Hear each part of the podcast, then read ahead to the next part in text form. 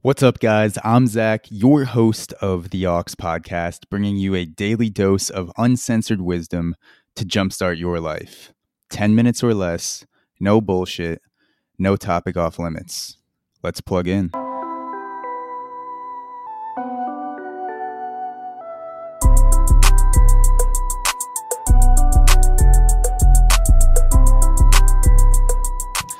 What's up, guys? I'm Zach, your host of the Aux podcast.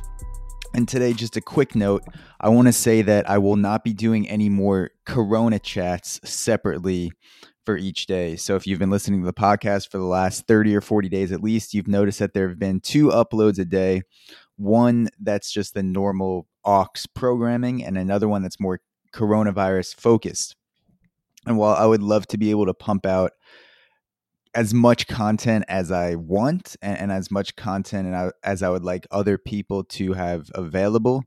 I felt like I was getting stretched thin with a podcast and my job, and I and I was not able to create two quality podcasts every single day. I felt like I was kind of half-assing two podcasts instead of whole-assing one Aux podcast. So I'm still going to talk about things that I think will be relevant with coronavirus and that may provide some insight to people and, and, help some people out point them in the right direction but it will not be a daily thing anymore. And i've also uh, if you if you go back to the corona chat podcast there are a lot of resources and links that you can visit whether you're looking for workouts or information on coronavirus or working at home. There's a lot of resources there that you can go back and link to.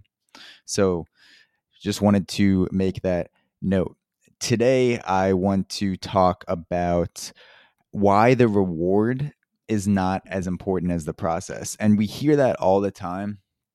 And I, I people never really dive into it or at least not from I've heard at least not from what I've heard where you know people say oh it's it's all about the process like find find joy in the process or things like excellence is boring you have to do the boring shit every single day and to me, I, I feel like I've learned to find meaning and excitement in the things that maybe other people would think would think are boring. And so maybe that's something for me and not necessarily for them. So if you feel like you're bored every day i, I don't i think that may be an indicator that you're not really doing the the right thing for you. But back to the rewards. So so focusing on rewards will make you want to chase that high of praise, of getting likes, of getting followers, of of raising your reputation, you will start to focus on the end result, which is not always in your control.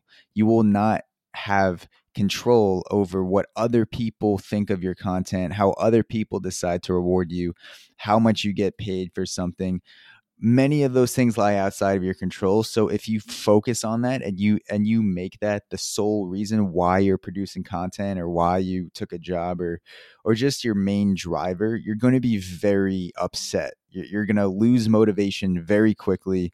You're not going to be disciplined because you're going at it for something that you can't you you don't really have any bearing over but you do have bearing over the process, whatever it is. So for me, podcasting as an example, I am in control of how I prepare for an episode. I'm in control of how I do research. I'm in control of the questions that I ask. I'm not always in control of where the conversation goes. Sometimes things come up that you can't prepare for, but I am in control of my mindset, my preparation, and how I approach the the conversation earlier on in podcasting, I was lucky enough to get some really big names in real estate and music and other areas.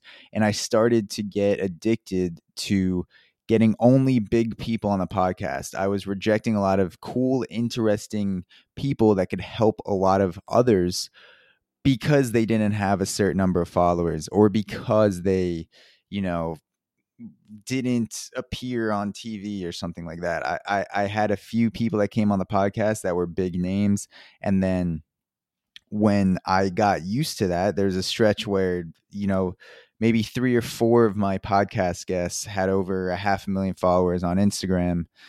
I started to think, oh, this is the new normal. This is this is where my guest list is going to go, and I started losing a lot of great opportunities to talk to people who may not have a huge following. And, and I don't have that following on Instagram. I, I have a decent podcast following now in terms of listeners, but but for Instagram on social media, I, I, I don't have that, and I and I like to think that I provide value, and I, and I know that other people that don't have huge followings on Instagram also provide value. So I I had this realization that I just asked myself, what the fuck is the point of this podcast? A- am I having people on the podcast because they're famous and, and because a lot of people know who they are? Or am I having people on the podcast because I want to provide help? I want to provide insight. I want to learn myself.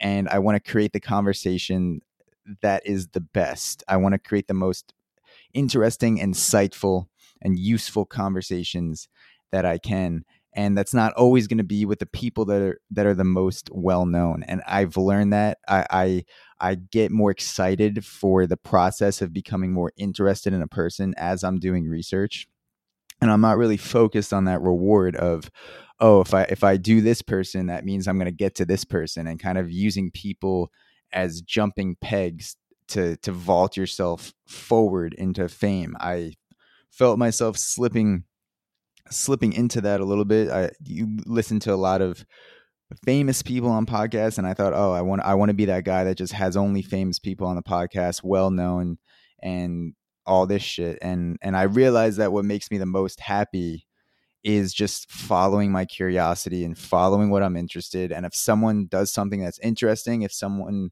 does work that I respect and that helps other people and, and they're good at it, then I want to talk to them another I, so i want to go back to the the boring shit what i was talking about before the reward. And so i think it's a fallacy to to think that you have to find meaning in the boring shit. Because again i don't find the nuances of podcasting.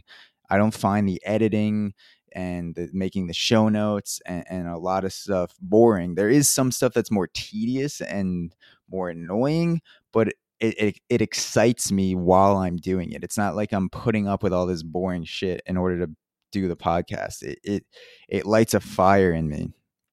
And there, there's actually a study with Olympic swimmers. This guy Dan Chambliss, he's a sociologist. He spent years studying Olympic swimmers. And he actually found what I kind of intuitively felt for a while that it's a fallacy to think that just because you want to be good at something that the the tedious little tasks are going to be boring to you. The, the same tasks that seem boring to to a be- beginner or an intermediate performer are not boring to the top performers to the people that are excellent at it. So if you if you're first starting and things are boring to you but you like you like what you're doing. It's just that some things are boring to you at the start. You may find yourself developing an excitement for those boring things over time or it may not be for you. That may be an indicator that okay this shit's boring. I don't want to do this. I don't want to do podcasting. I don't want to do painting whatever it is. But the top performers in most fields find that boring shit. They they find the things that beginners think are boring exciting. They find the things that other people look at from a distance say, "Oh, that's fucking boring. How could you do that every day?" They find excitement in it. And here's a quote from the the study with Dan Chambliss where he studied Olympic swimmers for years. And, and Dan says, quote, at the highest level of competitive swimming, something like an inversion of attitude takes place. The very features of the sport, which the C swimmer finds unpleasant, the top level swimmer enjoys. What others see as boring, swimming back and forth over a black line for two hours, they find peaceful, even meditative, often challenging or therapeutic. They enjoy hard practices, look forward to difficult competitions, and try to set difficult goals. Now, I played baseball a little bit uh, I played baseball for a long time, but I never got to the professional level. So I don't I don't know what it's like to compete at the highest level of Olympic swimming, but I can identify a little bit with what Dan is observing in these swimmers is that I did find the the training of baseball very meditative and very peaceful. And I now find that in podcasting too. I, I notice a similarity between the ways I approach bullpens and baseball and resistance band training with editing and podcasting and, and writing the show notes and working on the blog and trying to fix up the the questions and stuff like that. So so I do find it meditative and it is growing. I, I didn't find it as peaceful at the start and it's and it's growing on me. So I think if if a if a task that other people find boring starts to grow on you and, and you feel yourself becoming excited by it, that's a good indicator that you are in the right place and that you're becoming better at something. Uh, and D- Dan also says that it is incorrect to believe that top athletes suffer great sacrifices to achieve their goals. Often they don't see what they do as sacrificial at all. They like it.